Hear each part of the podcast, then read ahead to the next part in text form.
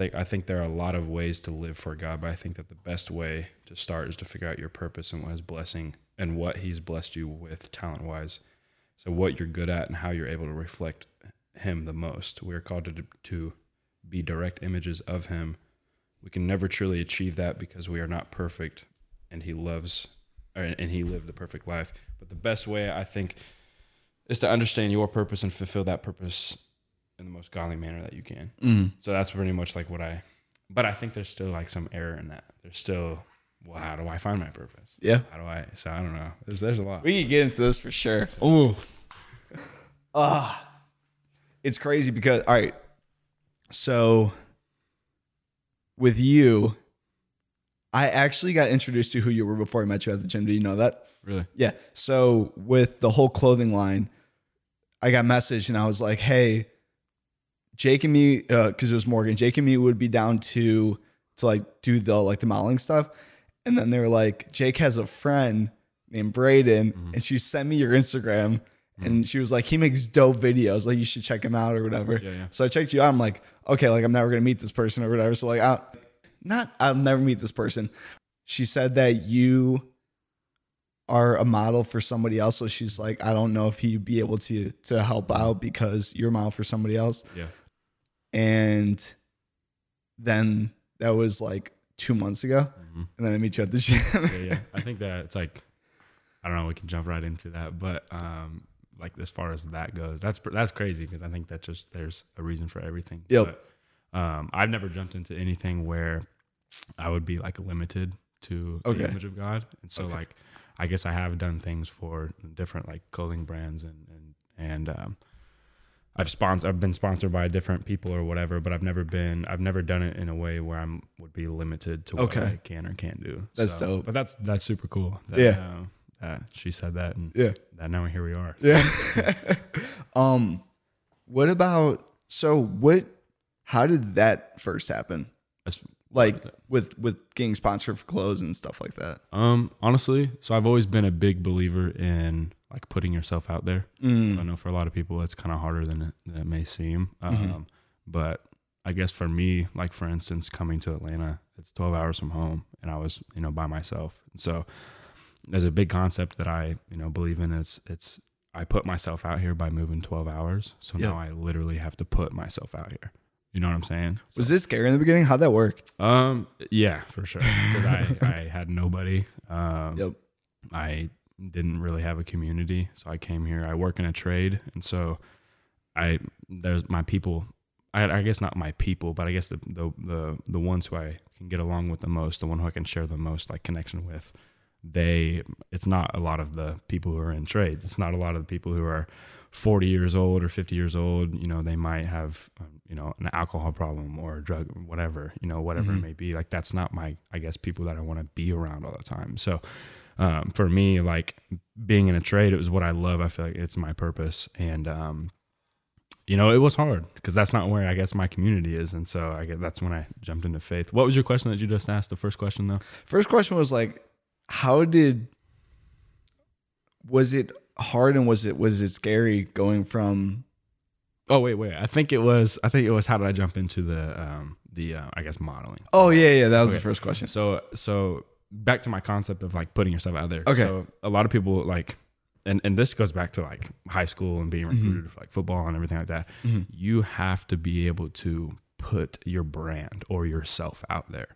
And so I love photography. You know, it's it's always been something that's caught my eye. I love to do videos. Um and so once I kind of had built up a little bit, now I'm just like DMing and like messaging all these clothing brands and No way. um yeah and it was just it was it was cool because it's you know sometimes you you don't hear anything back or um which i mean it is what it is Yeah. it's it's you miss 100% of the shots you don't take so For real. i um i message them and sometimes i would hear something back sometimes it would be oh we're not looking for anybody right now um but then other times it'd be like yeah let's jump on board and so then it was um, you know, sending like packages in the mail. All I had to do was post about it. But I think I got a little carried away with it as far as like not, I didn't represent like the image that I I started cre- to create. It was for like a couple months. I was like, I don't really want to just do these clothing brands. You know, I want to be like my own brand. I want to, Mm. you know, I want to be the image of God. I want to um, share His brand. You know, so I want to. How do I incorporate His brand with mine?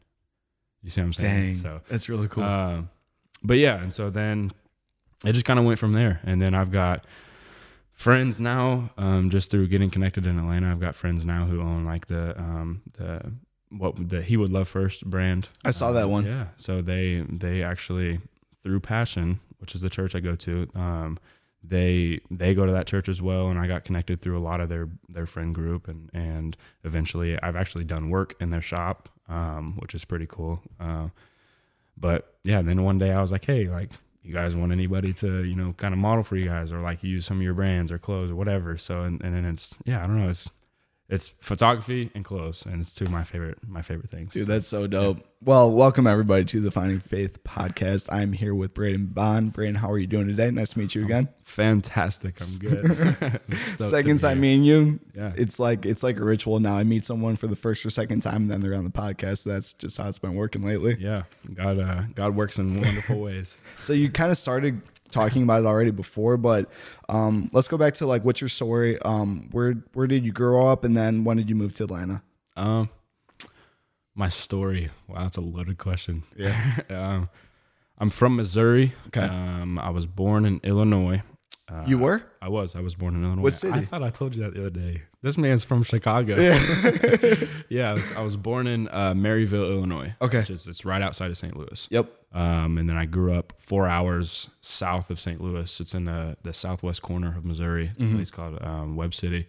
Some people know the the town of Joplin. Um, it's a it's a it's a bigger city, a more known city down there. But um, grew up there. Went to high school at the same high school. Um, grew up with all the same friends. And then um, when I was 15, my grandpa got me introduced into the trade world. Um, I became an electrician. Was he an electrician as well? he was, yeah, Okay. he was. Um, and it was kind of like a joke. Like one summer, he asked me if I wanted to go wire a garage with him, and I was like, "Yeah, shoot, yeah. Like, let me go make some side money, and then Yeah. let me go have fun with friends and go to the mall and, and blow it all." Um, and uh, so yeah, so I did that, and then it just turned into more, more jobs, more jobs, more jobs. So while I was pursuing sports and um, you know football and basketball and, and, and track, I um was working on the side. So like track season would have been super hard for me. It was. They were always super hard for me for two years, junior year and senior year. And it was just because I was going to school and then track and then I would have to go work because I it was me and my uncle were the only people that my grandpa had, right?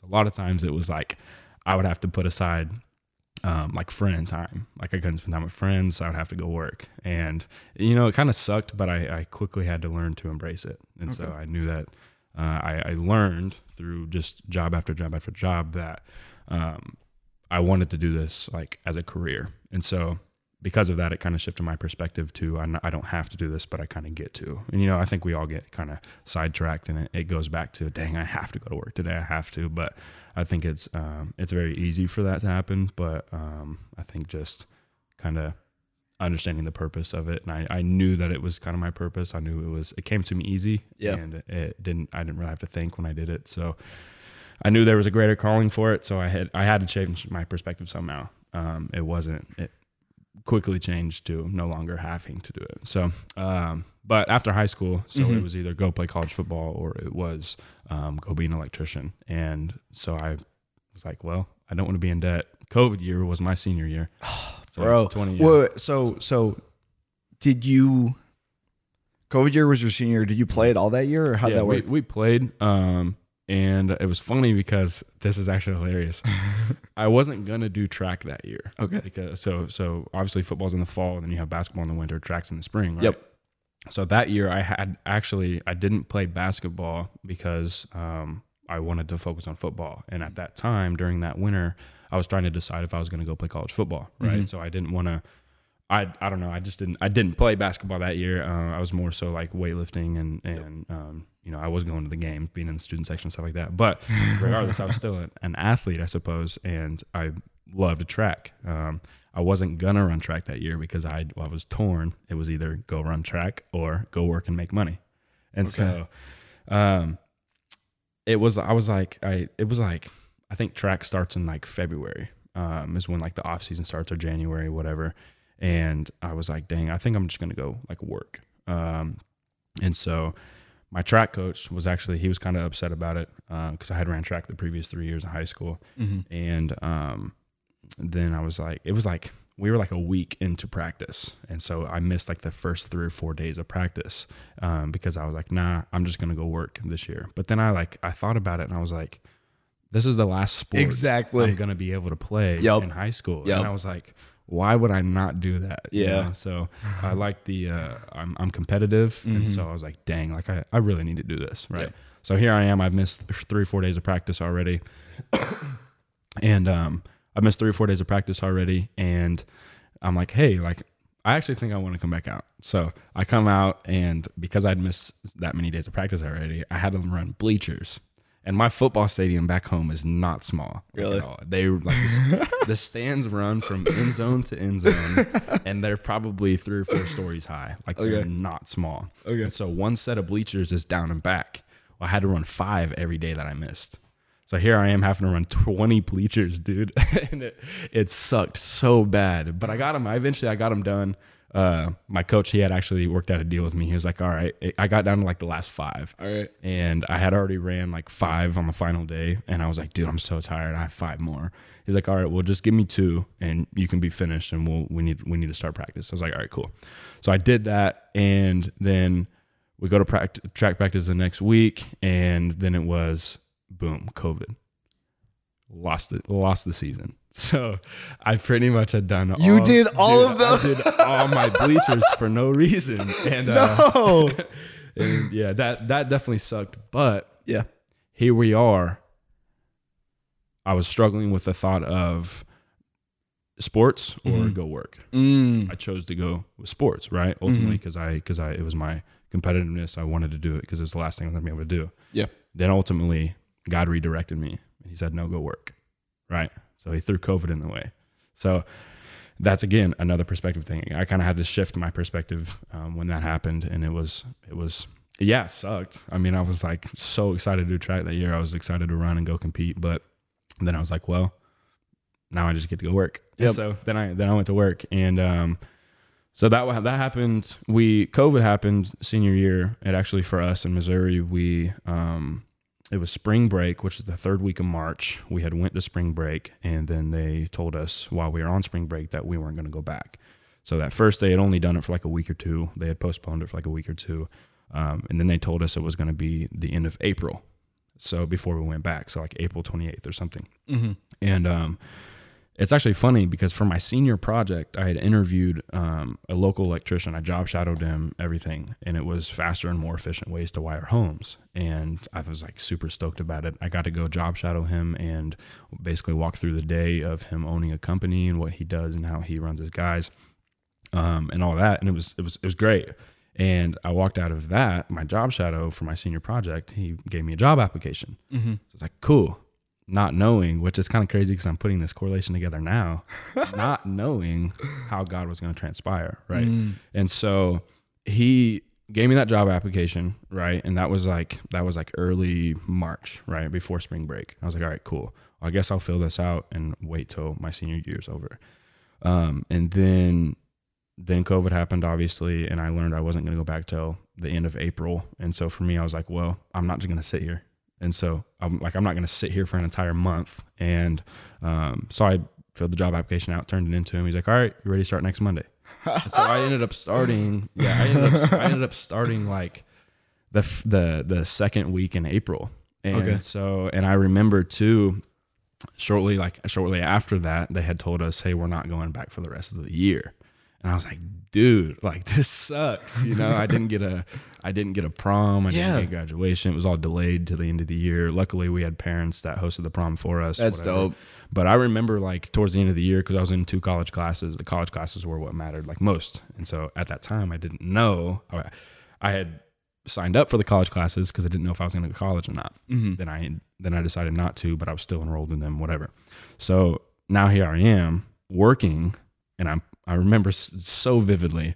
I was putting in an outlet for a stove, and I here I am I'm sitting on a five gallon bucket putting in an outlet for a stove. I've got my phone open, sitting on the ground. I'm on a Zoom meeting for my college. Uh, I think it was my comp class, my college comp class. So it's a writing class. What? And like I just remember being in that, and my camera was on, so everybody was kind of laughing at me because I was just here. I am installing a, a range, a range outlet. So, but pretty funny. Um, and so I go on to work for that company for like a year and a half, and um, you know, I had there was a younger guy who I worked with. We called him Pee Wee. Uh, Mhm. Got along with him great.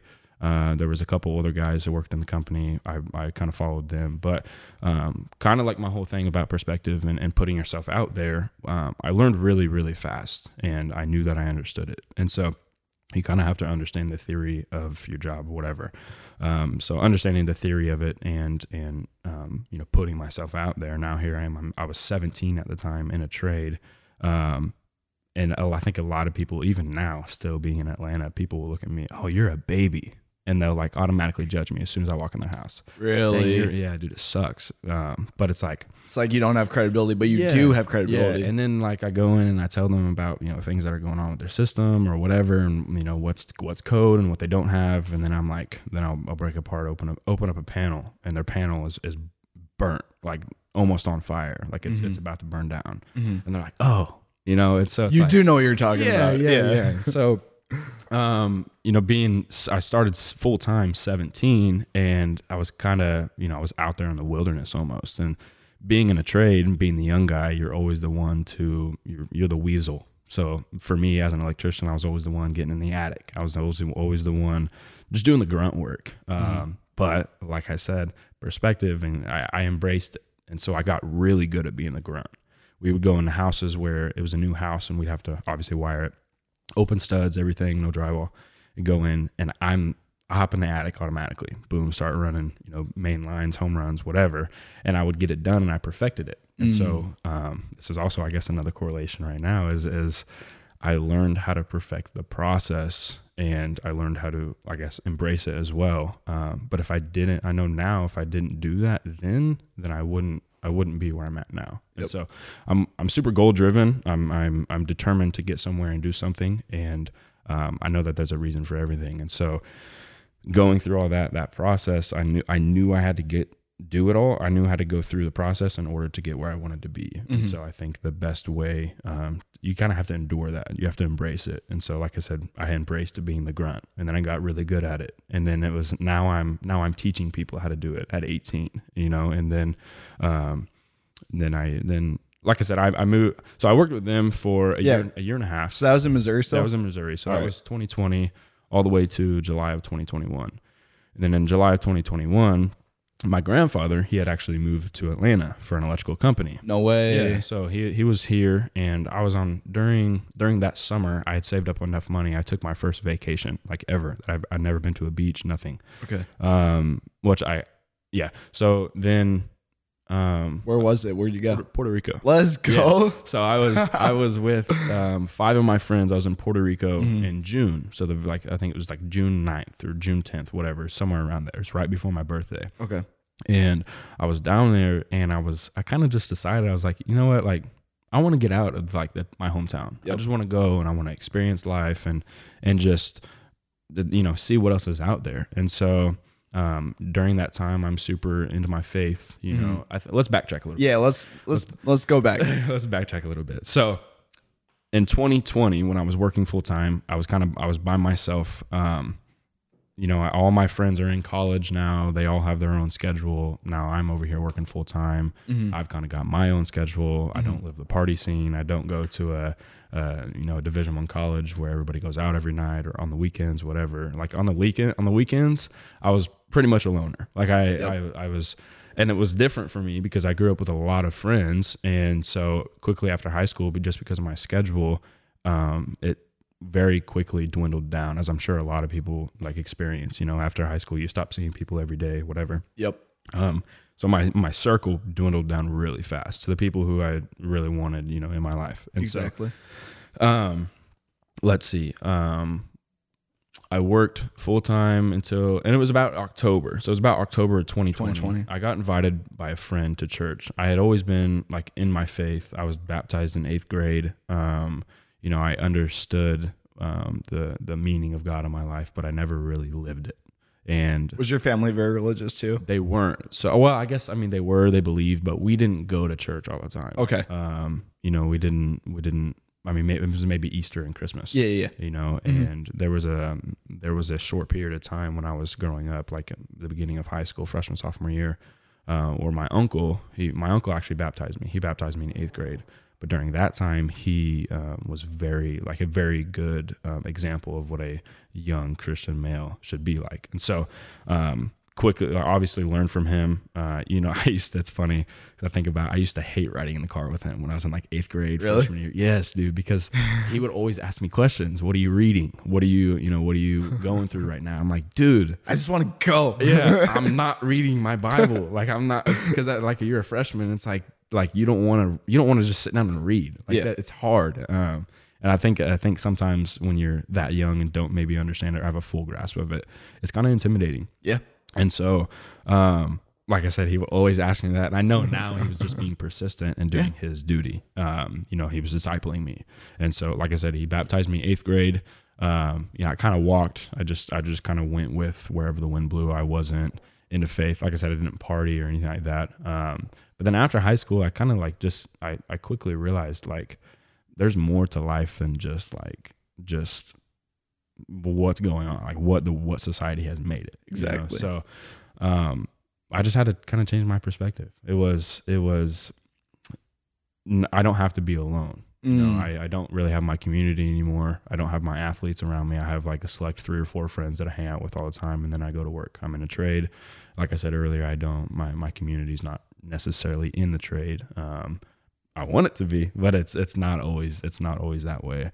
Um, and so I knew that church would have been a place where I could find a common ground. So Mhm. in October of that year, I got invited by a friend, um, and it was amazing. After that, I started listening to uh, Stephen Furtick. He's the pastor for Elevation. Yep. So Uh, is this Missouri?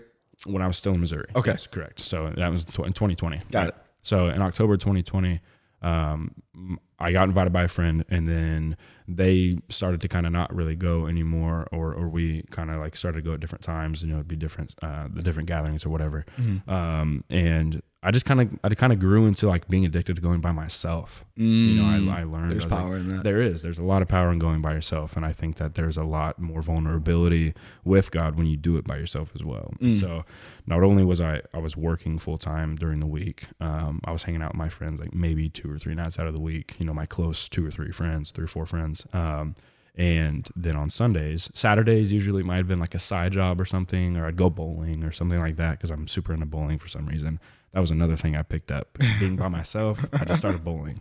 It was competitive. I could do it by myself. I could just listen to music and bowl. That's And dope. so I got good at it. Yeah. And then I got I've now I have five balls and I bowl in tournaments all over. no the way. So yeah. like you you have like your own like bowling balls and stuff. yeah, yeah. Yeah. My mom actually just got me one for Christmas. Oh, that's dope. It's pretty funny.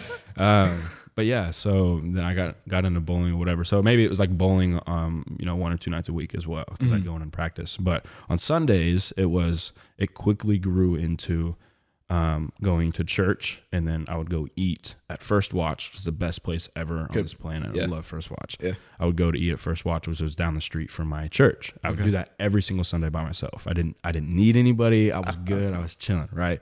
Then Wait, what, what do you do? Like, are you are you listening to music? Do you have like a book with you or? at First you- Watch. Yeah. So actually, I would go in there and I would go to church on Sunday, listen to the the sermon, whatever Uh-huh. Yeah, yeah. That, that our um, our preacher, his name's Cody. I would listen to what Cody was saying, obviously, and then um, then I would just go after, and I would maybe take my iPad and I would listen to another sermon by like Okay. Stephen Furtick, or I would just That's listen so to dope. music, or honestly, sometimes I think now I've I've grown into like just sitting in silence. I think there's a lot of Mm. power in silence too, because you kind of sit in your own thoughts. You are the you are the ma- like during that time, I really, really mastered my mind. I really mastered my thoughts. I really kind of got a grasp of how to control what I'm thinking and how to not like negatively sabotage myself just because I'm, you know, sitting by myself. You know, so like I said, is another another example. I just kind of embraced it a little bit. You know, by myself in this season. There's a reason for it, and so um, then after that, I, I learned, you know, there's more to church than just going by yourself. So I put myself out there a little bit and I was just asking around, hey, how do I get plugged in? How do I do this? How do I do that? And so I quit. I after that I jumped into leading students. And so there, I, That's so dope. I started leading students. It was second through fourth grade boys, and so I was every Sunday. Mm. They were the um, first, which they we call it a gathering now. It was a service back home, which Okay. is kind of weird, but um, it was the the first service, which would have been the nine thirty, and then I would go to the 11, 11.30 service after that, uh, and then go to first watch or whatever. um, so then you go October all the way through June of 2021, and then I figure out I'm in Puerto Rico, and I figure out I want to move. You know, I want to get out and kind of branch out and see what else is out there. And so it's crazy how God works. This like blows my mind every time. My um, youth pastor, his name's Tyler Hoffling at Hope City Church in Joplin. Right, he was he was there, which was the, that was the church I went to, um, and when I led second through fourth grade boys he I saw him one day. It was right before I moved. It was like a week before I moved, and you know he was asking me how I was doing, all this stuff. I was at lunch for work. I was I was um I just sat down to eat, and I saw him. I saw I walked over. and said what's up to him, um you know, and then he I told him I was moving to Atlanta. He's like, oh great, you got a you got a church like you were gonna start going to. It's like well. And kinda not yet. Um, I've I've talked to my uncle, which is the one who baptized me. I talked to him. You know, he mentioned like Passion City. Really? like. So I started looking on. So he already knew they existed. Yeah. So Okay. My, my Tyler Hoffley knew that passion already existed. Here's the crazy thing: the best man in Tyler Tyler's wedding was Zach Tinner. Zach Tinner is the high school minister leader at Passion City Church. No Yeah, so way. crazy. It's crazy. So I'm pretty sure Tyler had text Zach and like was like, "Hey, I got this guy. You know, he's moving down there. Blah blah whatever." And so then I reached out to Passion on Instagram. I DM'd him and I was like, "Hey, I'm moving down there um, in a few weeks. You know, I lead students here in Missouri. How can I get plugged in and lead students there?" Um, Dude, you were on from the get go. I was, yeah. So I, I, I knew about it, and then I knew I kind of had somebody who knew my name a Yeah. little bit, and so I get down there, and I get down there on the 9th, which is I think was a Friday. Um, wait, no, I think it was a Thursday actually. I stopped, I stopped work on a Wednesday. I left the next day. Dang. And um, the 12th, it was the Sunday. So it was the very first Sunday that I was there. I go to Passion, and they had a five o'clock gathering that night, so I went to that as well. And I had met Zach, and he introduced me to some other guys, and through friends and friends and friends and friends, and and that's how I met the um, the guy who actually Zach introduced me to. That's how I met the people who own that clothing brand of He Would Love First. Oh, cool. So that's how I ended up doing work for them because they, you know, they learned I was an electrician, and all that. Um, and then so yeah, so then I, I I DM'd them online, and it happened to be like when you serve at Passion, you got to go through this uh, welcome to church thing. So it kind of introduces you to what Passion is and how they want to be a lot of God and how they want to serve people and all this stuff. And so you got to go to that before you are basically approved to um, serve or be involved in student ministry or anything like that. And so that was actually the following Sunday. And so here I am, you know, I was a week into being in Atlanta and I'm going to church to serve. And I, that following Sunday was a welcome to church Sunday. So boom, it just kind of fell in my lap. I didn't have to wait any longer. You know, I was able to get plugged in. So then I go there, uh, I do the welcome to church, everything like that. Then I start leading students shortly after. Um, and it was great. It was honestly really, really great. And through work, when I came here, uh, like I said, my grandpa was here. Um, I asked him if I could come down here and if he could, you know, get me a job or get me on, which he did. He was able to get me on. But then after that, I kind of had to prove it a little bit. Mm. So I came down here for commercial work. So I was when I was in Missouri, I was doing really mostly residential, so houses and apartments and stuff like that. Um, but I really wanted to learn like pipe bending, how to bend pipe, how to run uh, conduit is what it is, how to run conduit. You know, um, the bigger voltages, you know, the more intimidating stuff. Kind of, you get into a lot of different. Uh, there's rules and codes you got to follow, but like medical grade, you are in hospitals and biolab centers. It's crazy. Um, and so, like I said, when I was in Missouri, I kind of I was the grunt, and so I embraced it. And so I really wanted to jump out there and and grab onto things, and I wanted to learn this fast, and then let me do it by myself. Don't stand over me and watch me. Let me do it by myself. Yeah, And I- yeah. if, if I got questions, I'll ask you. But I'm very confident, and when I watch you, I really only have to watch you once or twice, Yep. and I'll ask you questions. I'm not scared to ask questions. I think that too. A lot of times people um, are maybe scared to a- just ask. You know, they're scared because they don't want to be told no, or they want don't want to be. Go ahead. They don't want to feel dumb either. Yeah, That's yeah. the thing that I've run into a lot. Yeah. Which I think too is is like with that, you aren't dumb by asking a question that you don't know the answer to. if anything, like if you feel dumb for that, that's or if they've made you feel dumb, that's their fault. Exactly. That's that's their fault, Yep. hundred percent. And so, um, you know, and it's in the trade industry, you get knocked down by a lot of these older guys. It's kind of political sometimes. These Yeah. older guys want to want to look down at you because you're young and you don't know everything. But it's like for me, it was like, dude, like I'm trying. You know, I'm trying to do the best that I can do. And like I said, if I've got questions, I'll ask you. But if I don't ask you questions, let's get on the same page. If I don't ask you questions, then I, I have a really good idea of what I'm doing. Yep. And so, um, thankfully, I was able to watch and learn from some really good guys who knew what they were doing. And for me, it was it was easy. So I learned the right way, and all I had to do was perfect the right way, right? And so a lot of people, I think, when they jump into the trade, they're maybe taught by somebody who doesn't teach them the right way. And so for me, I think I got on kind of the fast track, not only doing it in high school, but then also learning from a really good group of guys. Um, and I think sometimes people might jump into it, they might jump into it and they're not taught right. And so when they get into the actual trade world, they've got to go back and they've got to relearn it the right way and then perfect that the right way. You know, And that probably makes it harder too, right? Because they get so accustomed and so used to doing something one way. Mm-hmm. And then next thing you know, like they say they switch jobs or they go to a different company and it's like, hey, by the way, everything that you learned, it's wrong. it's all wrong. yeah, it's wrong. And so like it's it's for me like it's a lot of I go into customers' houses all the time. Yeah. Um, that's my daily job. I go into customers' homes. If they got an outlet not working or a switch not working or whatever, I got to figure it out and tell them why it's not working. Right. But a lot of times I'm going in behind somebody. Well, every time I'm going in behind somebody. And so I've got to kind of wrap my head around how they did it and why they did it the way that they did it. And a lot of times, dude, a lot of times it's so bad. Like it's like there, I'm like, was this dude even an electrician? Like this was a plumber who did this, you know? It's like, and, and not not literally, but Yeah. it kind of I mean, it makes you feel like that. But anyway, I go back to I jumped in really fast. I really wanted to learn and, and do it by myself. Let me do this by myself. And so that was back there in Missouri. When I moved here, um, it was a new industry. So it was still electrical work, but it was commercial and industrial, right? And so I had to learn how to, like I said, run conduit, which was one of the reasons why I moved here Mm-hmm. Because I wanted to learn how to do that. Um, and then, so I jumped into that and I learned really fast and I asked a lot of questions, which I think is even more so of a way to put yourself on a fast track for some things. You got to jump out there. You got to put yourself out there and ask questions. Cause like, like I said, now here I am, I'm 12 hours away from home. I'm not just going to go through the motions. Mm-hmm. I'm not going to waste my time. You know, I want to, I want to excel. I want to do great. Um, I want to, for my trade, I want to be the best, you know, electrician that is in like our age, our, our, um, our era right It's a great goal to have. Yeah, yeah, and I think that you know everybody needs to shoot for greatness or or shoot for the best that they can be, um, and behind their purpose, obviously. And for me, my purpose was I felt like being in the trade. Um, it's it's it's kind of crazy because a lot of times I'll tell a story from when I was back in Missouri. I had actually gone to I had gotten to a point where I was actually working by myself. So there was one day they sent me to a house that we were wiring, and there was a guy who came in who worked for the the city. He worked for the utility company for the city. He was actually one of the uh, the sewer guys, and so he comes out there and he's like marking lines on the ground to to tell us where the the, the lines are or whatnot.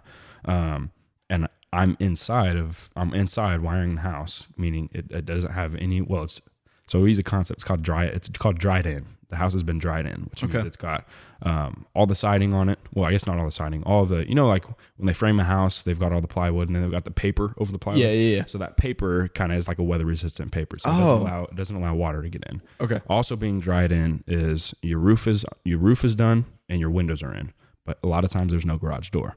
So being dried in means that there's no way for moisture to get inside other than your garage door. So I was working in a house where it was dried in, right, and I'm wiring it, but I've got my radio and I'm playing worship music.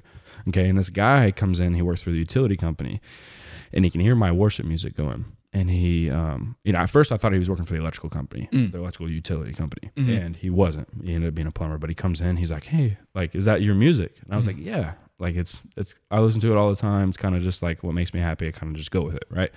And he's like, "Dude, that's crazy because I was just at my men's group last night, and we were talking about how there's not really like the image of God is not really in the trades Yep. anymore." Yep. And I was like, wow, wow. And so here I am in a place playing my worship music for somebody who just talked about it last night or that during then, that last night. And then it's just I don't know. It's just it, the the the concept behind like it's just crazy. Um, I had a friend one time. He said that the um, a coincidence is God's way of remaining anonymous. Right. Yep, yep. My friend, his name is Ash. I'll, I'll quote him on that. His name's Ash. Okay. Um, he said that, and dude, like, it just, it makes so much sense. Like that that that wasn't just a coincidence. No. You know, it happened for a reason, and. Um, for him to come in and say that, I was like, "Dang! Like, there's there's a reason why I, I do this. There's a reason why I play my worship music while I work." There's know? been there's been certain situations where someone is speaking with me and they have no reason to say specific words and specific phrases or sentences that they've said. Yeah. Um and it comes out of nowhere, but when it's spoken to me because let's say something that happened maybe a week ago or a couple days ago or the day before, Mhm. one like how you were saying sometimes like a coincidence is is God way of being anonymous. Yes. Like it, it's so obvious where it's like, oh, okay, like God is literally speaking through this person in order to to get a message across. Right, right, right. Um, but anyway, so now I, I come here to Atlanta and I'm working for this for this commercial company and it's you know it's a almost a nine to five. Sometimes it was five to two thirty, or it was six to three thirty, or a seven to four thirty. And Okay. seven to four thirty sucked because four thirty means that there's going to be a lot of traffic in Atlanta. You know, so I liked the days where it was five to one thirty, uh, or six to two thirty because it was great. You know, I got a thirty minute lunch, whatever. Yeah. Go home, I don't have to hit traffic. Um, so it was great. And then I started traveling with them a lot. Um, my grandpa had actually moved back home in December of 2021. So he was only in Atlanta for about six months, six, seven months. And you just stay there. me. Right. So Yeah. I was like, dang, like, I think that I've been called down here. So I'm not going to move back home. Why would I do Mm. that? You know, I'm, I'm plugged into this church. I lead students at this church. Um, I love my job. You know, I'm good. I'm, I'm good where I'm at. And so when he left, or like right before he left, I was traveling for the company. I was going around uh, Georgia, all over Georgia, like every north, south, east, west, all over Georgia. I was going to North and South Carolina. I was going to Florida, um, and I was remodeling TJ Maxx's, right? Mm. And so that was a lot of fun because I, I was obviously it was something cool to be able to say, hey, I remodeled TJ Maxx's. Yeah. Like that's that's kind of cool. But Yeah. um, that kind of sucked. So I was gone for for three or four or five days out of the week, and then I'd be home on the weekends, right? And so, and when I when I did those, it, we were always locked in overnight because we couldn't do it during store hours. And so, for from from ten thirty to like nine in the morning, I was locked in the store. So I had to make sure I had all my material, every everything inside the store, all my tools, everything, uh, because I wasn't leaving until they until they unlocked it. And so, I did that. Um, my grandpa left in December. I still kept I kept traveling. You know, I was doing uh, a bunch of things, and then, like I said, I was home on the weekends. And for me, it, it was kind of hard because I like I'm a people person. I love people. I love being around people. You know, I like to learn people's stories. That's why I think you know church is a really big deal for for people who are new to cities, is because you that's the best way to get inside and learn about people, meet people, learn Community. stories. Yeah, community.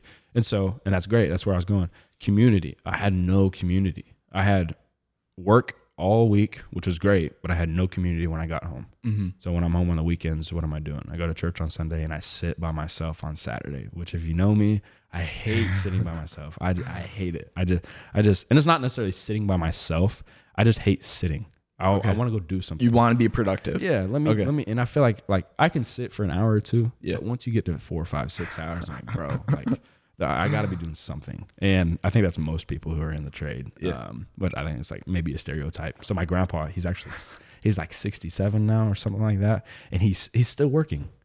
He hasn't retired yet because he's got to keep going. I think a lot of people like in the trades, they work till they're done, like till they're just Yeah. can't do it. Can't do it. Physically can't. Yeah.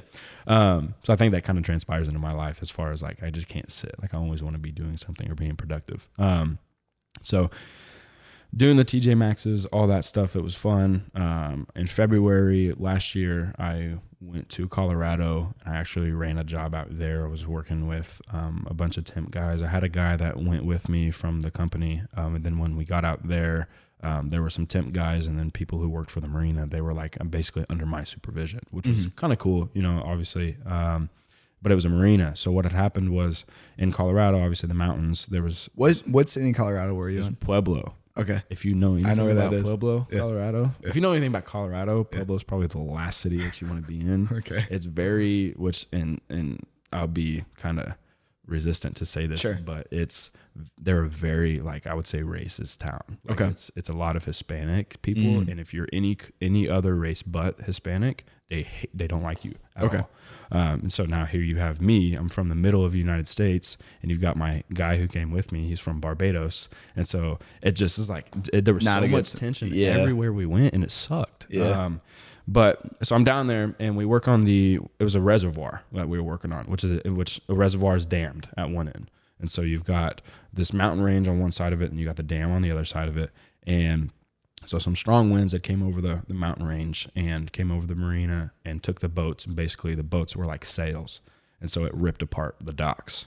So my job was to go down there. I didn't have to fix the docks, but I had to pull out all the old wiring, which is two inches thick, and it's it's really thick rubber, and the dock is about a foot off of the water. Mm-hmm. And so now you're pulling two inches of thick wire a foot and then it's it's it's got a foot of clearance and you got to pull it 200 and like 75 76 feet down this dock. You got to pull all of it out and you got to re-pull it all back in when the new dock is in. Mm-hmm. So i went out there for two weeks in february did like the first phase of it and then i went out there the entire month of april right? And it sucked it sucked because i was there the entire month i had nobody right Yeah. and so, you know, here I am. It's cool to go out and travel and, and do all this, but like I said, I had no community. I didn't have any Isolated, bro. Yeah, I was isolated, and for me, it was like I was number. I was eating. I was eating great. I was cooking my own meals. That's good. I was going to. The, I had a, uh, a membership at Planet Fitness. Yeah. So I was going to Planet Fitness, which is like not really, I guess, the best gym that I want to No, go it's to. all good. But it's, it's a gym. It's a gym, yeah. so I was there. I was there every day, and um, I was eating right and working. You know, kind of my three favorite things to do. I love to um, feed my body right. I like to work, and then I like to work out. Right. Mm-hmm. And aside from being having friends, that was it was pretty decent. It wasn't terrible. And now that I look back at it, when I was there in April, that was the heaviest I've ever weighed. Really? Yeah, and it was the most like it was the I guess most mentally exhausted I've ever been. So for me, it's always been hard for me to gain weight. Like I've always, Me too. It's so hard. dude, it sucks. Your metabolism just never slows it never down. stops. But when I get older, I think I'm gonna appreciate it a little. That's what more. people say. I'm like, well, can it can it kind of start happening now Yeah. because I'm tired of eating everything. Yeah, that's funny. Uh, but anyway, so when I was when I was growing up in high school, I you know I maybe hit 175 a few times Okay. after high school. I um I wasn't in sports every single day of my life anymore, so I kind of maybe caught up to me a little bit. I might have got up to one 180, but when I was in Colorado, I got to like 196 Ooh. and it was like I said, I was working out every day, so it wasn't it wasn't bad. It was muscle. Yeah, and it was. I mean, it might have been. So I was, I was, I was taking creatine, which is basically Oh, yeah, water in your body. it. And so I was, I felt a little bit like chubby a little bit because I had a lot of water in my body, and so then you know, then I come back and Mm-hmm. it's after April, and I was like, dude, I, I don't want to do this anymore. I don't want to travel, and um, so then I switched companies. I, I put my two weeks in because they were right as soon as I got back from Colorado, they were trying to send me out again. And you're like, I'm not doing I'm it. Not doing it. Yeah. Bro. I'm not doing it. Did you? Was it hard to find another company? no, actually. So I was looking while I was in Colorado, Let's go. and I uh, I had actually had some phone calls while I was there, um, and so I set up an interview when I got back. And what, this is terrible to say, but I went to that interview in my company truck that I had for my other company. yeah. I hope they never hear this. No, but anyway, um, um, that happened in May. So at the end of May, I got back at the end of April from Colorado Uh-huh. with my two weeks in. I went for my interview, all that. Then at the end of May, I started working uh, for this other company. Or I Mm-hmm. went back to residential. Now I'm doing houses. Now I'm kind of I'm on a customer service side of it. Are you still going to Passion? I do, yeah. Okay. During this time, I've never Never stopped. very rarely missed a Sunday at Okay, Passion. okay. Unless I was out of town for work or I was traveling, maybe gone back home to Missouri for something or a holiday. Okay. That'd be really the only times that I miss going to church. I I need to be in church. That's awesome. Um, but yeah, so then, um, let's see, where was I? you were you started with a new company. Yeah. Uh, so okay. So I started with a new company. I'm on kind of a different side of it. You know, Mm-hmm. I've got residential under my belt. I've got industrial, commercial under my belt. Mm-hmm. Now I'm in a company where I've got to go talk to customers every day. So now I'm kind of customer service side of it. And so I learned very fast. Like I love where I'm at right now in this company that I'm at right now, and Mm-hmm. it's because I get to talk to people every single day, and I get to learn about people's stories every single day. And it's just it's just super cool, dude. Like I, it's another opportunity for me to kind of I guess be a light for somebody. Yep. Um, It happened to me early last week. I was it was like my fourth call of the day and I really didn't want to go to it because I was exhausted and I had worked all day the previous two days. And I went to it, and like I said, I didn't really want to go to it because it was my last call, and it was already like three o'clock Mm-hmm. or three thirty. Which for me, like, I had worked till like six or seven the nights before, and so I was like, dude, like, give me an early day. you Yeah. know? Sometimes I get I get blessed. I get an early day. Like, uh, it, it's been a couple times I get off at like twelve thirty. I'll run two or three calls and be done at twelve thirty. Uh, and it's just kind of how the days go. So I, it was like three o'clock at this time. I'm, I'm on my fourth call of the day, and I didn't want to go to it. And I get there, and it was probably one of the best calls that I've ever had.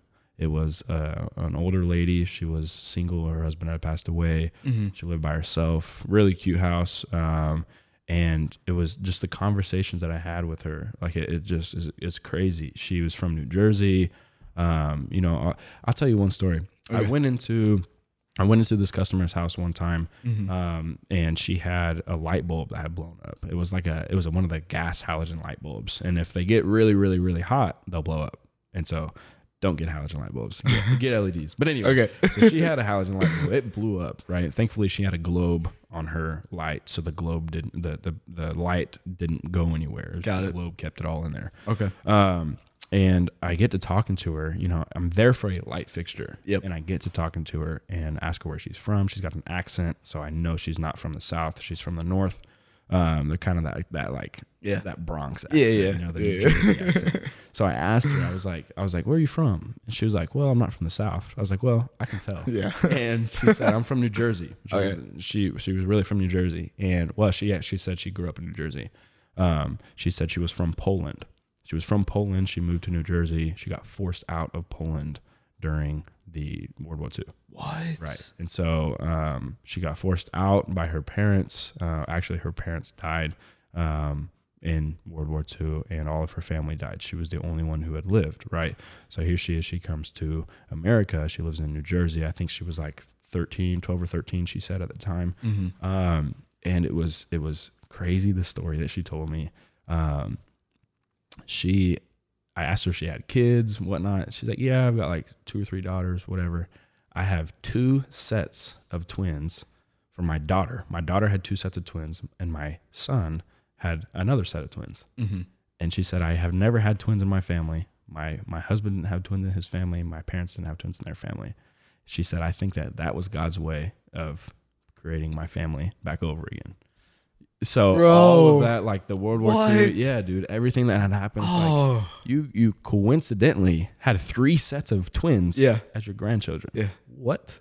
Like that's it's crazy. Not even a hereditary or anything. That's So- crazy. but the thing about that is, is I love where I'm at because Mm. any other, I guess, electrician could have went in there, Mhm. fixed her light bulb, and left. Mhm. Would have never known any of that, right? And so I always take every opportunity to ask somebody, you know, where are you from? What did you, uh, you know, what's your wife do? What does your husband do? Uh, you got kids? All of that. I'm always asking questions because I want to be really personable. Uh, because I think that being personable and a lot of times being personable, I think it ends up in vulnerability.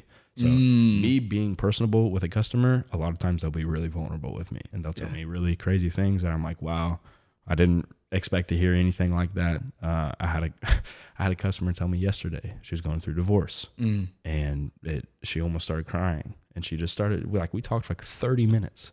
Dang. After after I was done working, we talked for like 30 minutes, and I was like, dang, like. I don't know. It's just a reason for everything, and it's just yeah. Go ahead. listening to you talk um so i feel like everybody has a purpose and everybody ha- has a calling and it, it's up to us in order to to figure out what that calling is Yeah. and and you said you feel like you are like supposed to be an electrician like this is what Yeah. you're supposed to do and listening to you talk bro like the fact that you were you were working on a house and then somebody just happens to hear that music and was like hey like i can really resonate with this like i Yeah. connected with this the fact that you are so personable and no one else is really in in what you do Yeah. that you hear these stories with these different people and and i honestly think that like it seriously is your purpose because you are doing these things that no one else is doing in Yeah. your business Yeah, yeah. yeah Yeah, I get um it's crazy because I'm not I grew up I grew up with like my only my mother. Mhm. So I only had her love, right? And um it's made me in it's made me emotional. Like I'm an emotional male. I'm not just Mhm. some heartless male Yep. um, who doesn't really care about feelings. Yep. Doesn't care about the way you think. You know, Mhm. I care about the way you think. Why? Because my mother taught me to care about the way that you think. Right. So Yeah. I was always one like probably comforting her or being there um, to listen to her talk or whatever. You know, anything that she was going through because she was all that. She was all I had, and I was all that she had. You know, I'm the oldest out of out of three boys, and so um, I think that matured me really fast, but also, like I said, learning now, it's made me emotional. And it was a couple weeks ago, I was in somebody's, I was literally in somebody's attic, right? And I was playing, my worship music was playing in my back pocket. Yep. I'm up there in an attic, which is a really nice attic. It, I was standing up in there, it was great. It had plywood all over the ceiling. So Okay. I, I I didn't have to walk on studs anywhere, worry about falling through the ceiling. So I was walking and I was- I was doing my work, all that. And my worship is playing, my worship music is playing. And I just started like reflecting. And know, I started Mm. thinking about like, um, just everything that I've been through. Work has work has never left me. Work has always been there for me. You know, out of everything that I've been through, my purpose and what I feel called to do, it has never has never not been there. You know, and so you know, then I get reflecting about maybe some some things that have gone on in, in my childhood, or um, things that have happened to my mother, or just ways that she was treated, maybe, and and things that I'm currently going through right now. And and it was it was great um, to be able to like I guess be emotional and reflect on all of that. But um, I started crying. I was Yeah. in somebody's attic and I just started, dude. I just started crying. Yep. So not I was I don't really cry that much. Um, I'm not like a big crier, Mhm. but I am emotional. I Yeah. guess so. Like I, I care deeply about certain things and. I think listening to my worship music kind of Yep. postured that a little higher. Yep. Um, and so I was in this attic and I just started like crying, dude. And I ended up, I, I got, I went through it, I got the job done. Um, I, I signed, I had her sign all the paperwork, whatever, paid Mhm. for it. And then I left. When I got in the car, when I got in the van uh, to go back to the office, it's like a 40 minute drive. I just Mhm. started bawling, dude, like just bawling. It was one of the hardest days of work I've, I've honestly ever had, uh, just because it was, there was a lot going on emotionally. Okay. And, um, So not the job itself, but just what was going on within just, you. Yeah, just Okay. yeah, just life, and uh, not like life is hard, but like seeing what I've been brought through. You know, where I came from, how I am here now. Um, which obviously everybody's still got a long. I have a very far way to go. I'm not Mhm. perfect. I obviously still mess up everything, um, but that day was hard. That day was pretty hard, and it's crazy. God showed up, and that next the next week, the following week, was on like a, a Tuesday or Thursday one of my coworkers pulled up a review that had been left online for me. It, uh, the lady had left it for me on Monday. I was at her house on Friday. She left it on Monday. I got showed this to me too by my employee, one of my other employees. Yeah. And dude, it was the best. It was the best review. I had had it in my. Let me read it to you. It's crazy. I'm, I'm down. Let's Let me- do it. So it was. It was. Let me see here. Let me pull it up real quick. It said. Brayden was the best electrical contractor. I well, no, she said Brayden was the best contractor I've ever used, and this includes 40 years of working with different types of contractors. His work is efficient. He's very detailed, and what is needed to complete the job, and explains everything every step of the way with his professionalism, uh, and explains it to where you completely understand the procedures. I will never use anyone else but Brayden for my electrical needs. I've already recommended him to three of my family members. Let's freaking go, dude. So here I am breaking down Yeah. in her attic. Yep. Little do I know God's working behind the scene. Yes, sir. You feel me? So, it's, dude, it's, it's Ah. crazy. It's crazy. Just coincidence, you know? Yes. But then, then I take that all the way back to when I was 17 years old, a grunt in an attic, and trying to make the best out of what I was, I guess, being put through, learning everything that fast, that young, Mhm. and being treated as the grunt. Yep. So, Yep. I don't know. It's just a lot. It was just a lot. And God showed up, like I said. But, That's so cool, dude. Um, gosh. So once again, it it's just crazy because, dude, I I think going back to the whole calling thing, I think so many people go through their entire life and they're like, I don't know what my calling is. Like, I don't know how to figure it out. I don't know what I'm supposed to be doing. Like, how am I supposed to serve you? Um, what what do you think is the best way to figure that out? Um, honestly, dude, that's that's a I think that's a hard a hard question because each of us have a different calling. Mm. Um, and I guess for me, I I was blessed enough to figure it out really young. Yeah. So I think a lot of people are now maybe 20, like Mhm. like I am now, or Mhm. they're 30 or 40 and still maybe don't understand their calling. Um, but I honestly don't think that that's the right way to look at look at it. That's not the right perspective to have. Okay. It's just a what is my calling? What do I have to do? I Mhm. think the best way is just to seek God. Yes. That's it. Yes. And and eventually it'll come. Things just start coming to you. Yeah, yeah, and I and and I use the example of you know I went I went to I use I don't want to talk about me this entire time, but No. so I mean, this is what this is for. No, you're good. so I went to this new company. Yeah. You know, not really kind of kind of nervous a little bit. Um, you know, customers every single day. You know, I love people, but I've never worked in this kind of industry before where I have to go talk to them every day of my life, right? Mhm. And um I kind of just I kind of just went for it. And I didn't I didn't know that I was going to grow into loving it as much as I did. Mhm. Um, but I trusted where I was and all I did was kind of I I I I seeked I seeked that was it. I, I guess suck. I suck for God. I seek for God. I don't know if that was. Um, but anyway, so I just I just kind of dove into it, and I and I trusted that it was going to work out, and I guess now here I am. Is, um, but yeah, I think that's what I would probably say is it's not really don't stress about um, don't stress about figuring out what your um, purpose is. Yeah. I, I think that through God you'll figure it out. He'll show up eventually. Yeah. he, he always does. starts with prayer and and I think just changing your mindset. So it's so easy and honestly I think the enemy wants you to to be obsessed with these worldly things and, and to just take your time up with with doing things that that will not bring you closer to God.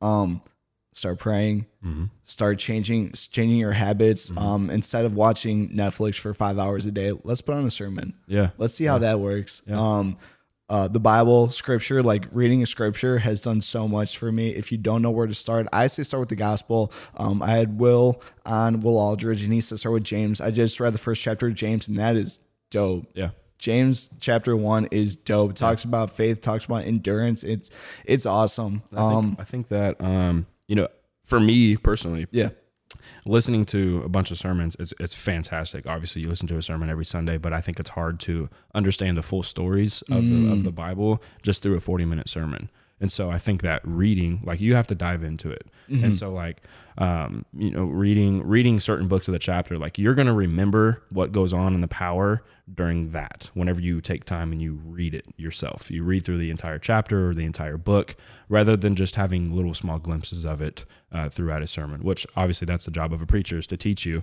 Um, but I think it, it resonates more whenever you sit down, you fully read an entire chapter or an entire book because you, you fully, you get the grasp of what the context is during that time. and I would say even maybe do both at the same time. So mm-hmm. someone brings something up to you, it's like, oh, okay, like they're talking about this right now. Let me go into the Bible. Right. Let me read the entire story. Yeah, Let yeah, me yeah. figure out exactly what was happening. And then you're like, oh, now it makes even more sense of what mm-hmm. they were telling me before. Yeah, yeah, yeah. And it's just like I said, understanding the story. You can understand the context. I think a lot of times maybe people take the stories of the Bible out of context and they try to try to compare it to where we are now. Mm. And the reality of it is we're not the stories in the Bible happened at a certain period of time when different things were going on in the world.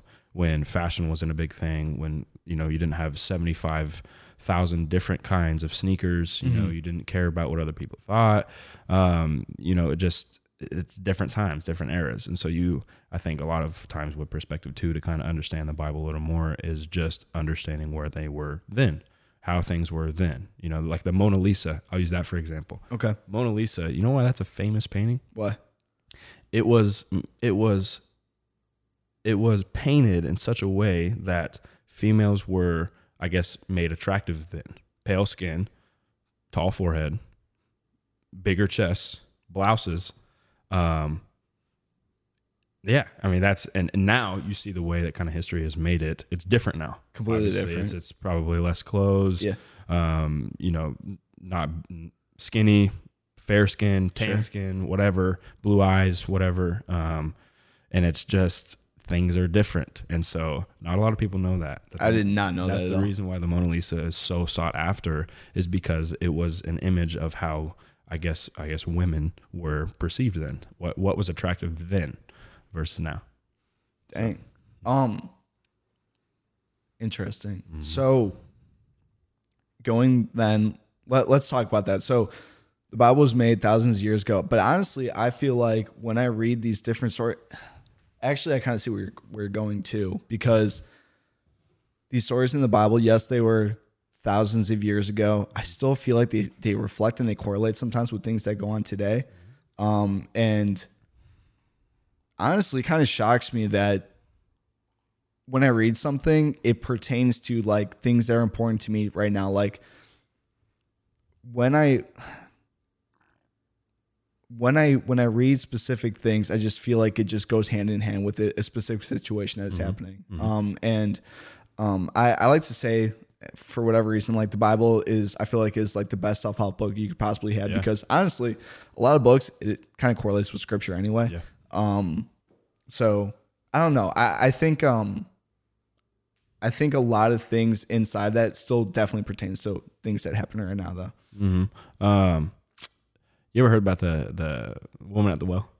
You've heard that story where Jesus? Are you Jesus, kidding me? Jesus comes out, and so here, here's a I just had a conversation with someone about this last time. Really? Yes. really. Dead serious. Okay. But keep going. So here's the thing, and I don't, I, don't, I don't know if they mentioned this or not, but like I said earlier, I'm big on perspective. Yeah. So you you have Jesus. He's he's traveling all day. It says he stops at noon at the Yep, well. yep. Uh, the woman who's at the well, right? She's a Samaritan, Samaritan woman, right? She is a Samaritan. Yep. Right. I know what that is. Yep. So Samaritan woman during that time, meaning meaning half Gentile, half Jew, right? Right. Okay. Right. So you have the Samaritan woman, which during that time they weren't allowed to talk to each other. Nope. You have, so you have this big this big conflict where And she was a woman. correct right. So you have all these people of, the t- of her town Yep. who are looking like, oh, you're talking to him, but then you have that's one perspective, Yep. right? Then you have another perspective. You have Jesus. Jesus doesn't care that she's a Samaritan woman, No. and knows everything about her. Right? You see what I'm saying? So there's two perspectives of that. And I think that just life in general, I just think that um, your perspective is going to take you the longest way. So I think that um, as far as scripture making sense to you in your own uh, life, or, or like what what you could read, could Yeah. hit different for me Okay. because of what you're going through. You have a different perspective, right? You're going through something completely different Mm. than I am, and so I just I don't know. There's there is a lot of power in Scripture, obviously, because it shows the power of of God, obviously, of what He can do. Mm-hmm. Um, it just gives you that much more confidence. But I think there's even more. There's even more power in hearing somebody's testimony. There's Yes. there's there's more power I was about to say in that. hearing somebody's perspective. And I think that's why this is so powerful too. Okay. So scripture, I actually like where you're going now too, because scripture, once again, was thousands of years ago. And when it comes to like seeing is believing or or second guessing things, I, I think that's a common thing that a lot of people do is like, all right, well, this book was made thousands of years ago. Like, is it real? Um, um are am I being told to to believe in something just because like it's easier to believe in something or or is there is there truth to this and when we have this book that was made a long time ago. Sometimes it's easy to second guess. Um i mean i forget what i did yesterday and um i second guess hey did i actually do that yesterday or did i not? I can't even remember. When you hear people's testimonies and when you hear people's stories and this is present day this is modern there's this is real and this just happened there's so much power in that because it's like there's proof. Like i'm telling you right now this just happened Yeah. or i'm telling you right now that that this happened the other day or or this story happened and um it, maybe it was a coincidence a coincidence but when you have like five different coincidences happen all at one time it's impossible to just say it's a coincidence anymore yeah. you know what i'm saying yeah, yeah. so um I, I mean an example of this so you were talking about this before um you got really emotional one day and you were just crying Mm-hmm. um it's crazy too because i never cry but the only time i cry is when it involves god Yeah. It always involves god one Yeah. way or It's another the same way for me, bro. Yeah. Same way for me. isn't that It's crazy just reflection. It's just seeing what he's done, where Yes. he's brought you through, where he's been. And it's it's that's that's the testimony. That's why I love talking to people. Why I love hearing things that they've been through. Um, because I can kind of, for me, uh, I think it's important for me because I am a people person. I do Mm. talk to a lot of people, and so I think in correlation with that, a lot of people ask me questions. Yeah. they'll ask me for advice, and so for me, uh, I have to personally equip myself with maybe the knowledge or and I, I guess it's not really like I guess it's just it's knowledge of other people and other stories I've heard. So not only reading, obviously understanding the, the power of God through the through testimonies of the Bible and, and scripture and all that, um, but also everybody's story who I've already heard, who I have intentional conversation with to learn about why they act this way, Yep. why they do this thing. Um, so then when I come up to somebody new and they ask me a question, I can take what I've already learned about somebody and I can kind of let it resonate with them a little bit. And so I think that I mean that that in and of itself, I'm a people person. I think that is another purpose that I have is just being. It's not. It's it's it's loving people. the fact that you are so extroverted and and you're able to have these conversations with different people and not being afraid to because here's the thing for me like uh, we were talking about this earlier so i moved to atlanta in february i went to i go to the gym and for probably the first seven eight months mm-hmm. i didn't talk to anybody mm. i didn't talk to mm. anybody mm. like and I, I would literally I would work, I would go to the gym and I'd go back and I'd work and I'd do my own thing. And and the Bible says like community is everything. Like the mm-hmm. Bible embraces community. It's the body of believers. Yes. Yeah. Yeah. Go ahead. Um and and I d- honestly I definitely I don't remember where I was going with this, but one thing is when I was by myself and when I was isolated, I was not good.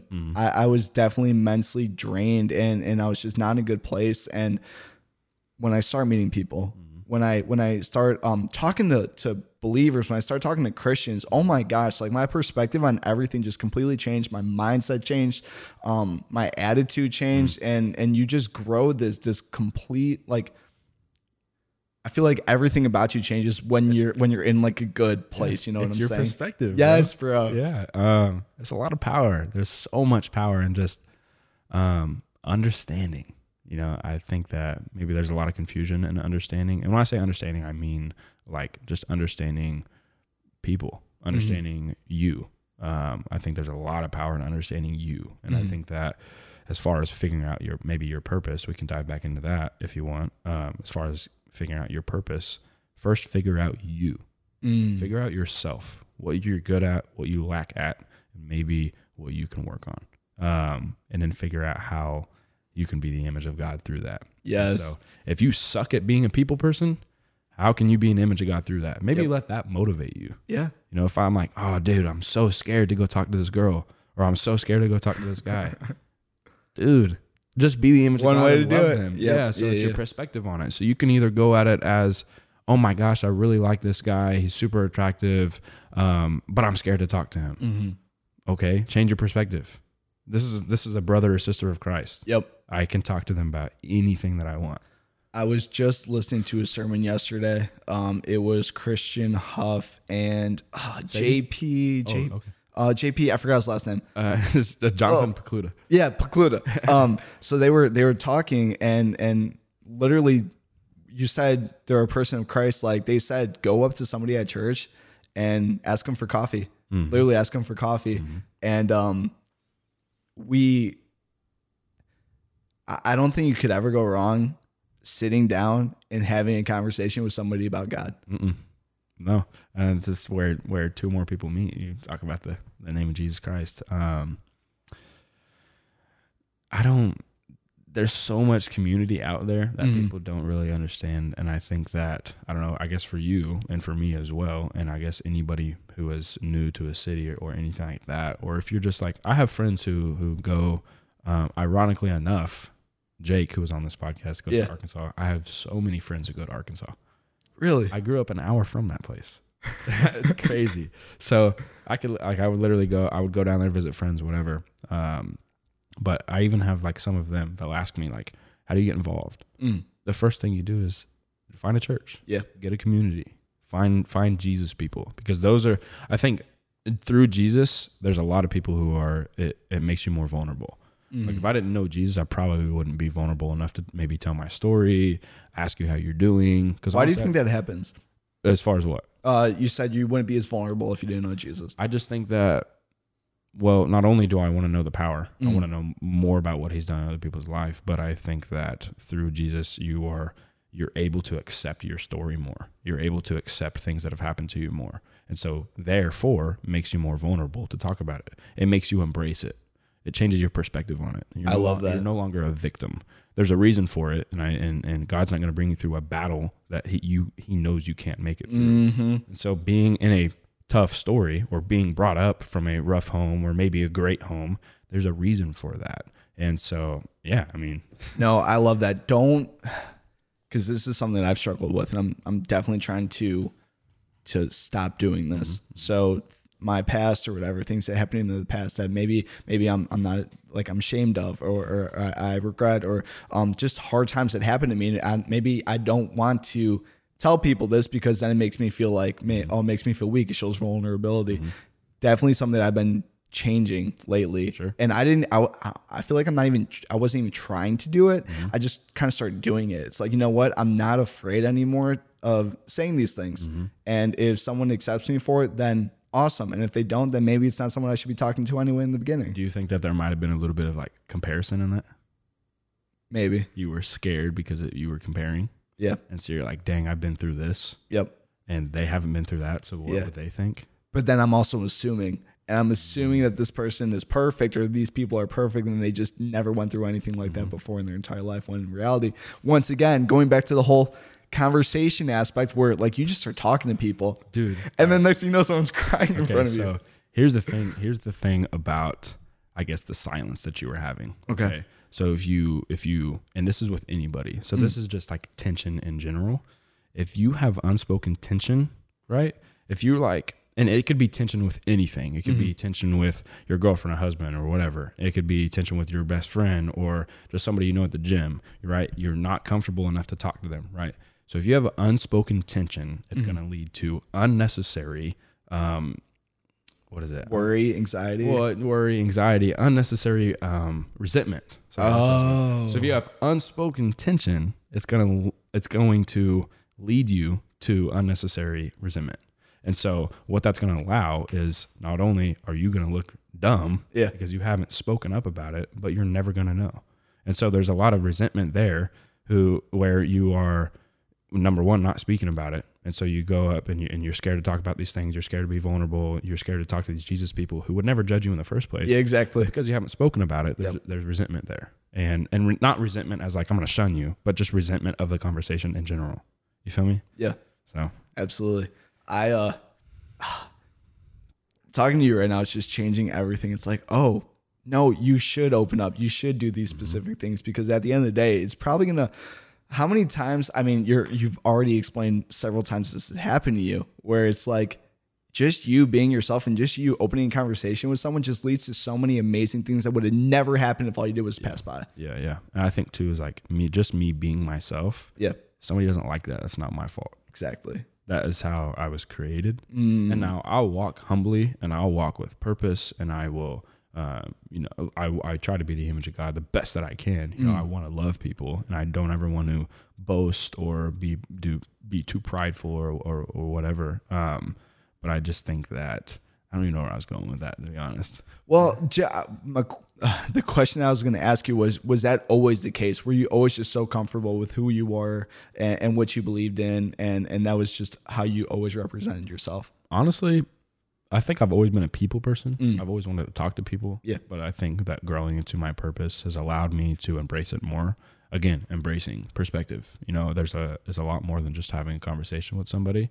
There's more to it than just, hey, how you doing? How's your day? Um, Having being- a purpose with every being- conversation. yeah, being intentional. Like, don't tell me, don't tell me good. Yeah. Don't, don't tell me, oh, my day's good. What's going on? You know, tell me, how- tell me what's really happening. yeah, yeah, yeah. And I think that too, sometimes people like, and this isn't in all cases, but Yeah. I think that sometimes when people ask you how you are, that low key, they want you to ask you how they are. really. Yeah. I, I, I truly believe that. And I, I think that, I guess in, I, not all cases, but like I, for me in general, like it's not really the case with me just because I love people. Mm-hmm. But I've ran into cases sometimes where somebody will ask you how you are. And a lot of times for people who are always pouring into somebody, they're going to ask you how you are, but nobody's asking how they are.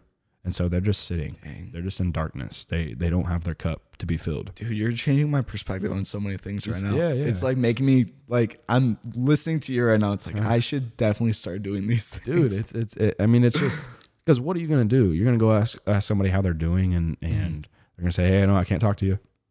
Okay, next. You know what I'm saying? Yeah. Humbly, lovely though. Yeah. Like, and you maybe maybe you see. I mean, at the gym especially. Maybe you see him again another day. Yeah.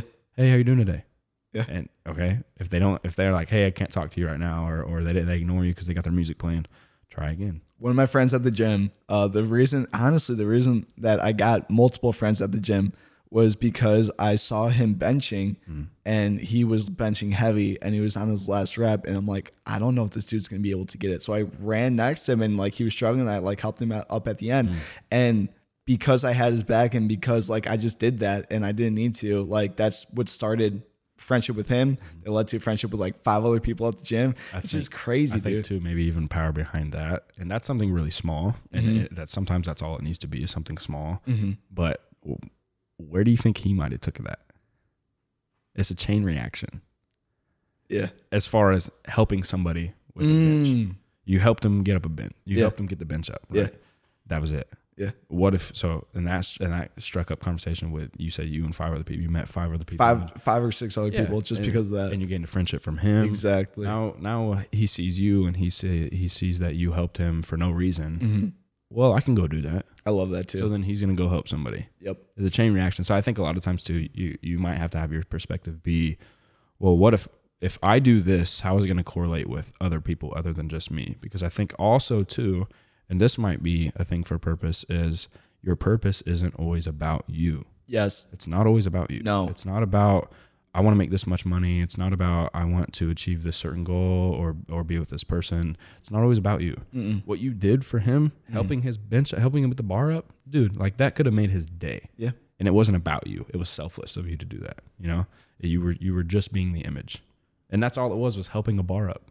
And I think that's a good point. Um, so many times we try to make everything about ourselves when in reality it really never should be about us at all. Um, I have been become a firm believer in like let God do what he needs to do and just serve him in, in the way that he wants you to do it. And once again, sometimes it's hard to figure out what it is exactly that he wants us to do. But at the end, like we should strive to figure out and, and just to serve God in, in any way that we possibly can. Yeah. Yeah. I think that goes back to like, you know, maybe being alone or I'm trying to figure out your purpose, sinful ways. You know, it's not, okay, how do I not be alone? Mhm. It's not, okay, how do I get out of these sinful ways? How do I avoid it? It's not, um, you know, how do I, how do I achieve this much money? Just seek God. Yeah. Just seek. That's all you have to do. Just seek and it's going to be provided. You know, through, through it, you're going to get friends. You're going to, See the fruit that it provides. Right? yeah, the fruit. And it's just love. Just love people. That's it. It's not that hard to just be nice and love people. Was there ever a time where you, it seems like honestly, you've been very, very firm in your beliefs and nothing has really happened that made you question anything? Was there ever a time that you kind of were tested? Oh my gosh. Yeah. Let's all talk about all it. of high school, dude. Yeah? All of high school. Want to talk about it? Yeah, I mean, I'll I'll be vulnerable. I'm, Okay. I'm not prideful by any means, Mhm. but I mean, I'm I'm I'm proud of circumstances. I'm I'm I'm glad that God used me. Mm, Um, you know, when I was in when I was in high school, dude, high school was the hardest time for me. Really? it sucked. Yeah, I Even before senior year? it yeah like freshman. So I just growing up. So like my I don't know. I kind of refrain from saying this, but I'll say for the podcast's sake. My, you don't need to. Well, I, it's, it's okay. It's okay. I um growing up, I didn't really I didn't have a lot of money.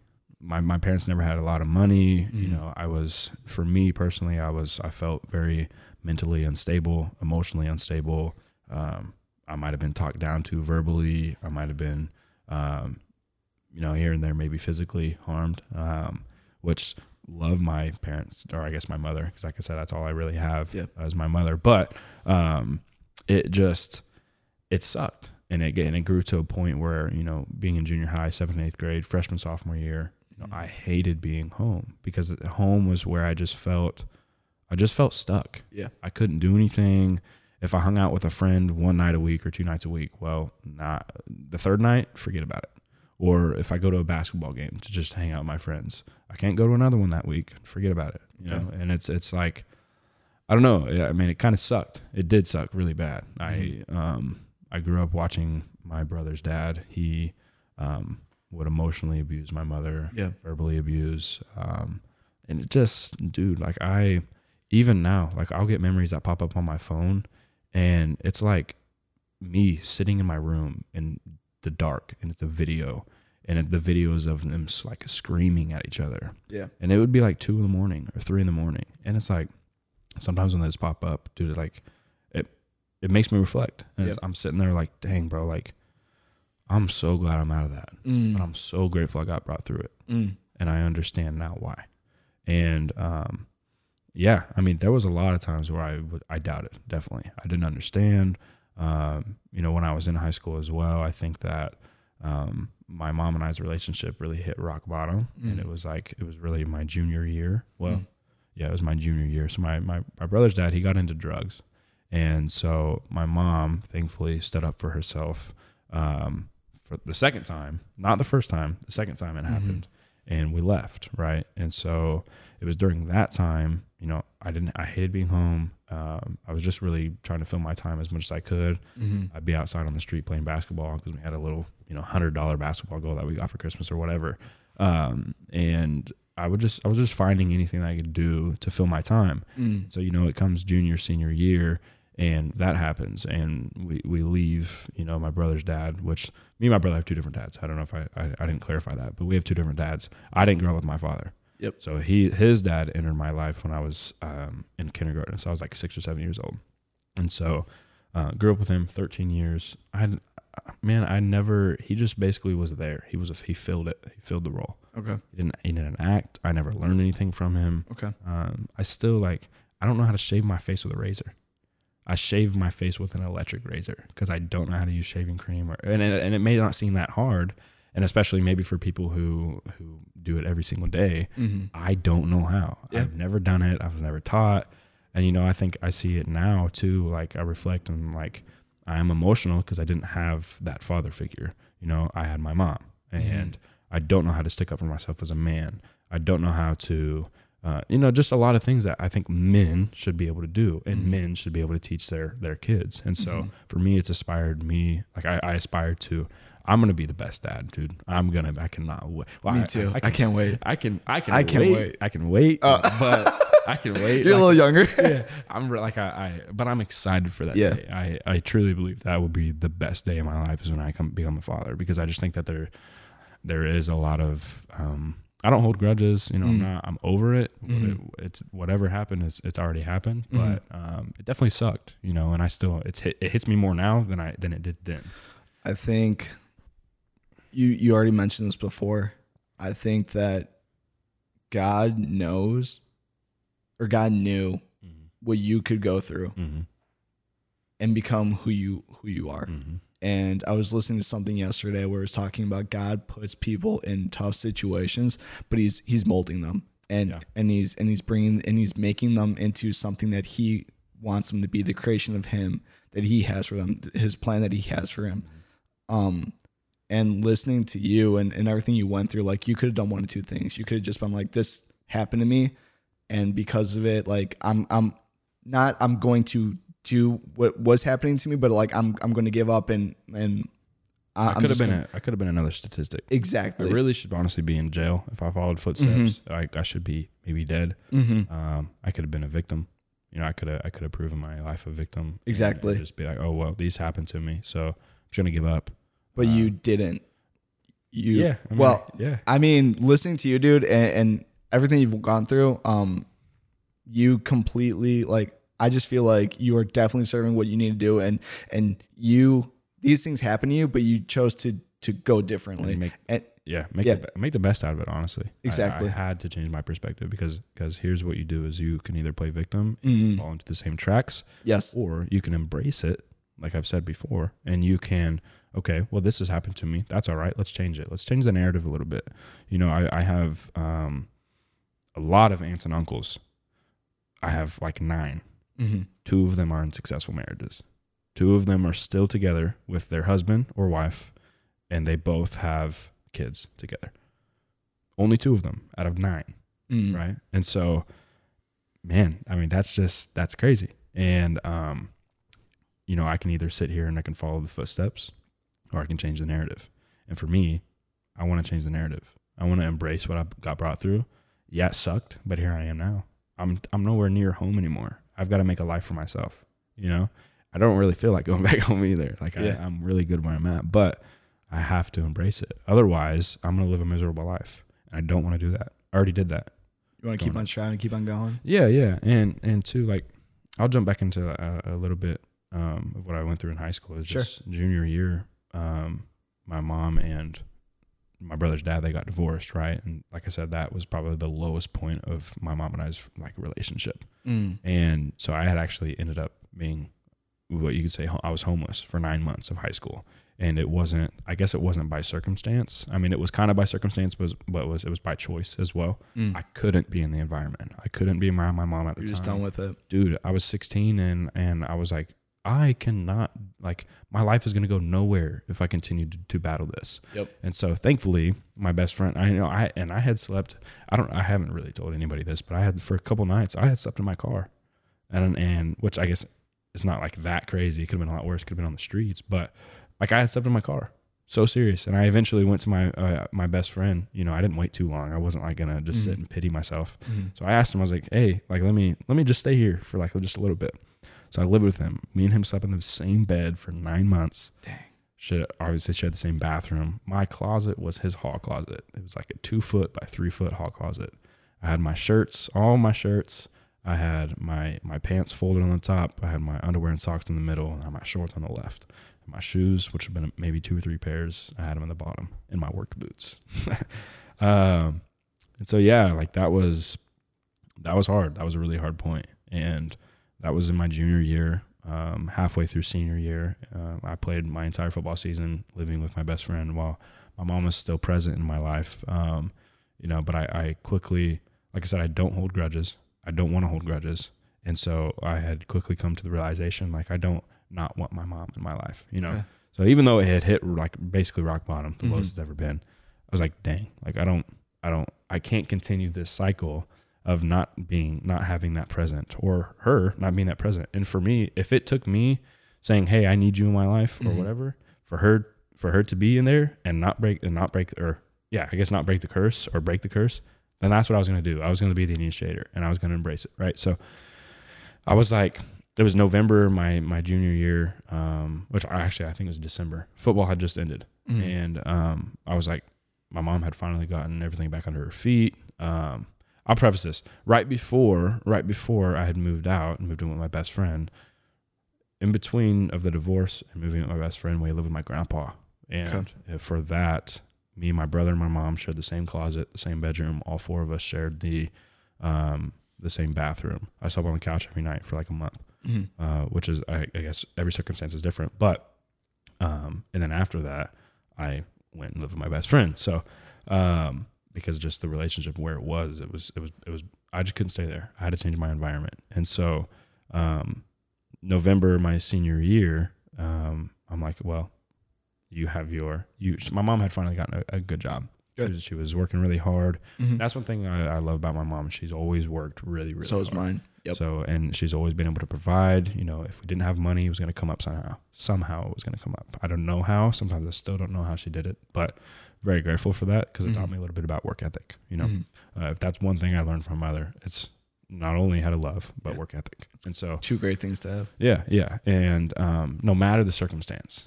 And I think that honestly, that's a realization I just kind of had just now. No matter the circumstance. Um, wow.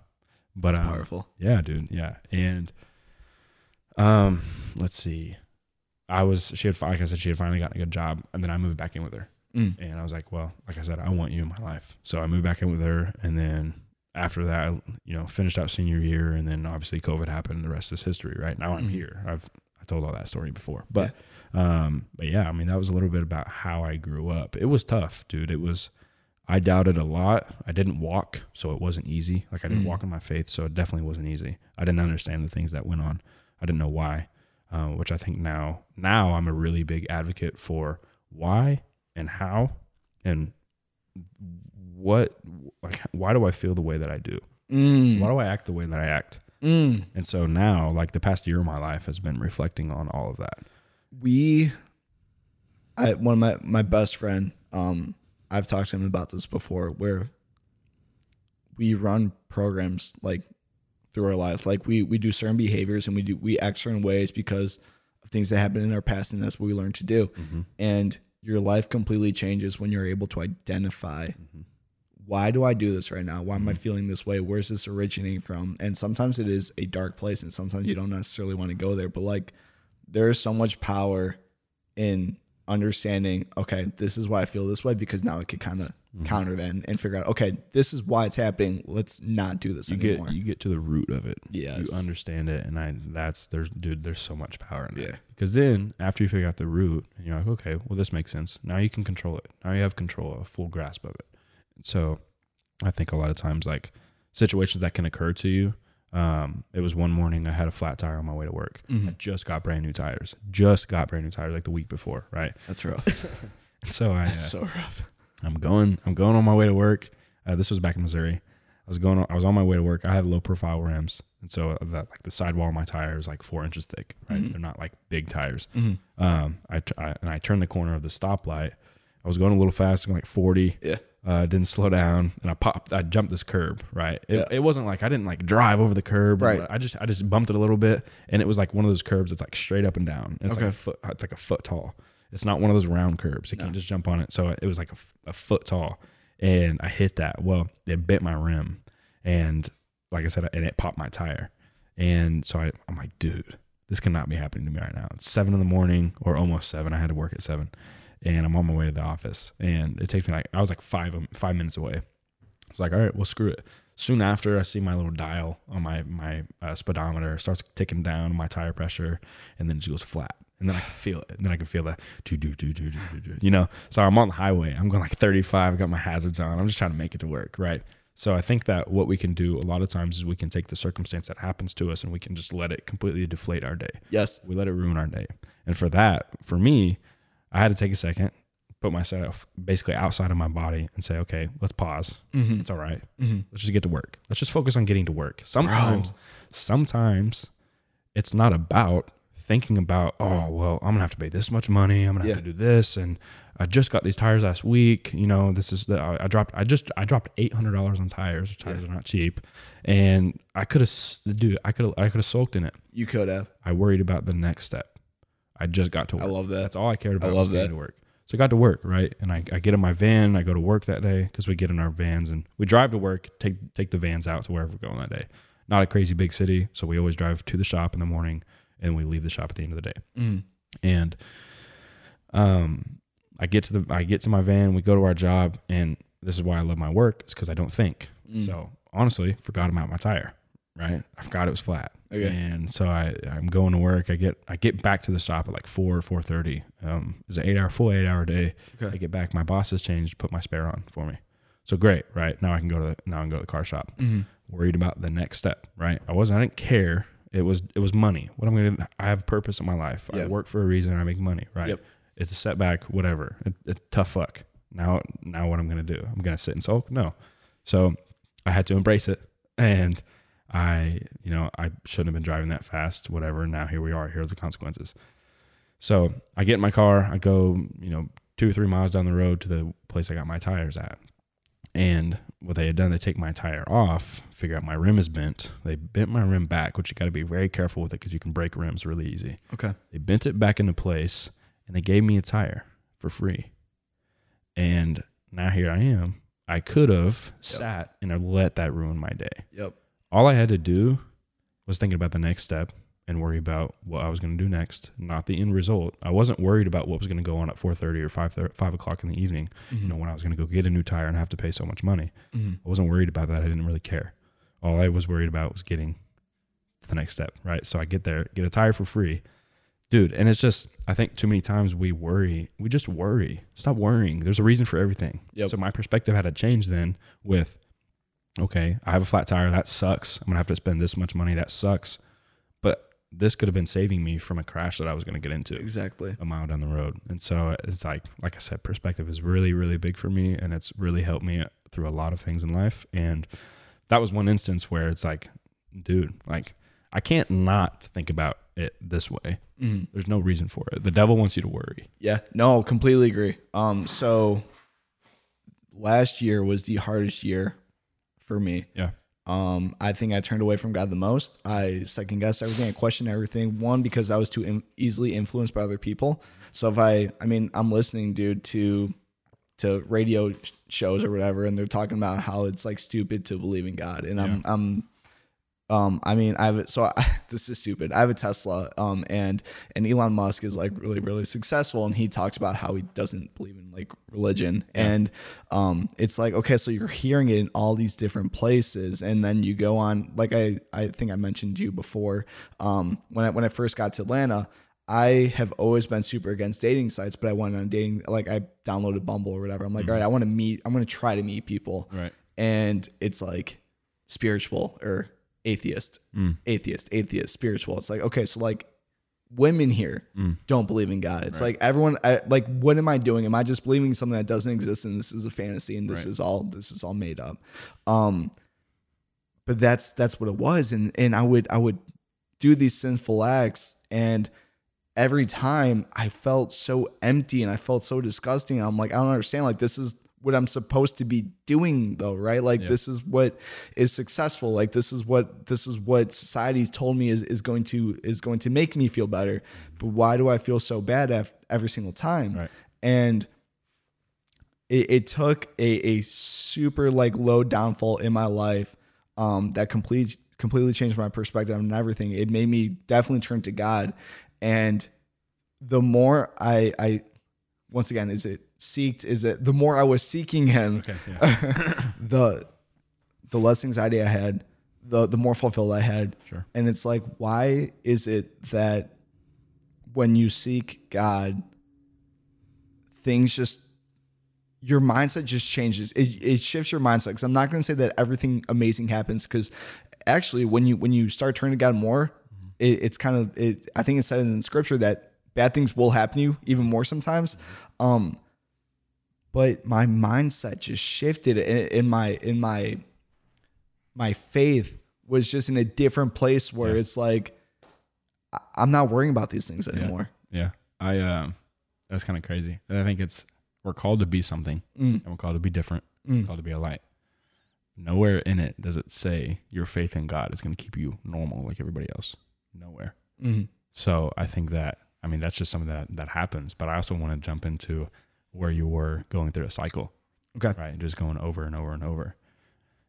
You are going to if you are in if you are in one chapter of a book, hmm you keep reading the same page over and over and over and Yep. over again. Yep. You're never going to get to the next chapter. Nope. Ever. Yep. And so whenever you keep committing and you keep doing these things that you know is wrong, you know you shouldn't be doing them, but you keep on doing it, you're never going to fulfill your purpose. You're never going to achieve what you truly want to achieve. Mm. And so whenever you start to seek and you flip that page and you turn that chapter, you say, okay, I don't want to do this cycle anymore because Yeah. I'm not getting anywhere. It's not working.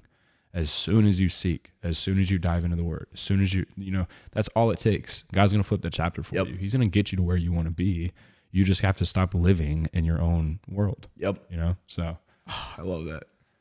that's crazy. I love that. Hey, Brayden, thank you so much for being on, man. This was awesome. This was so cool. I'm Yeah, so man. glad we did this, man. It was great to be here.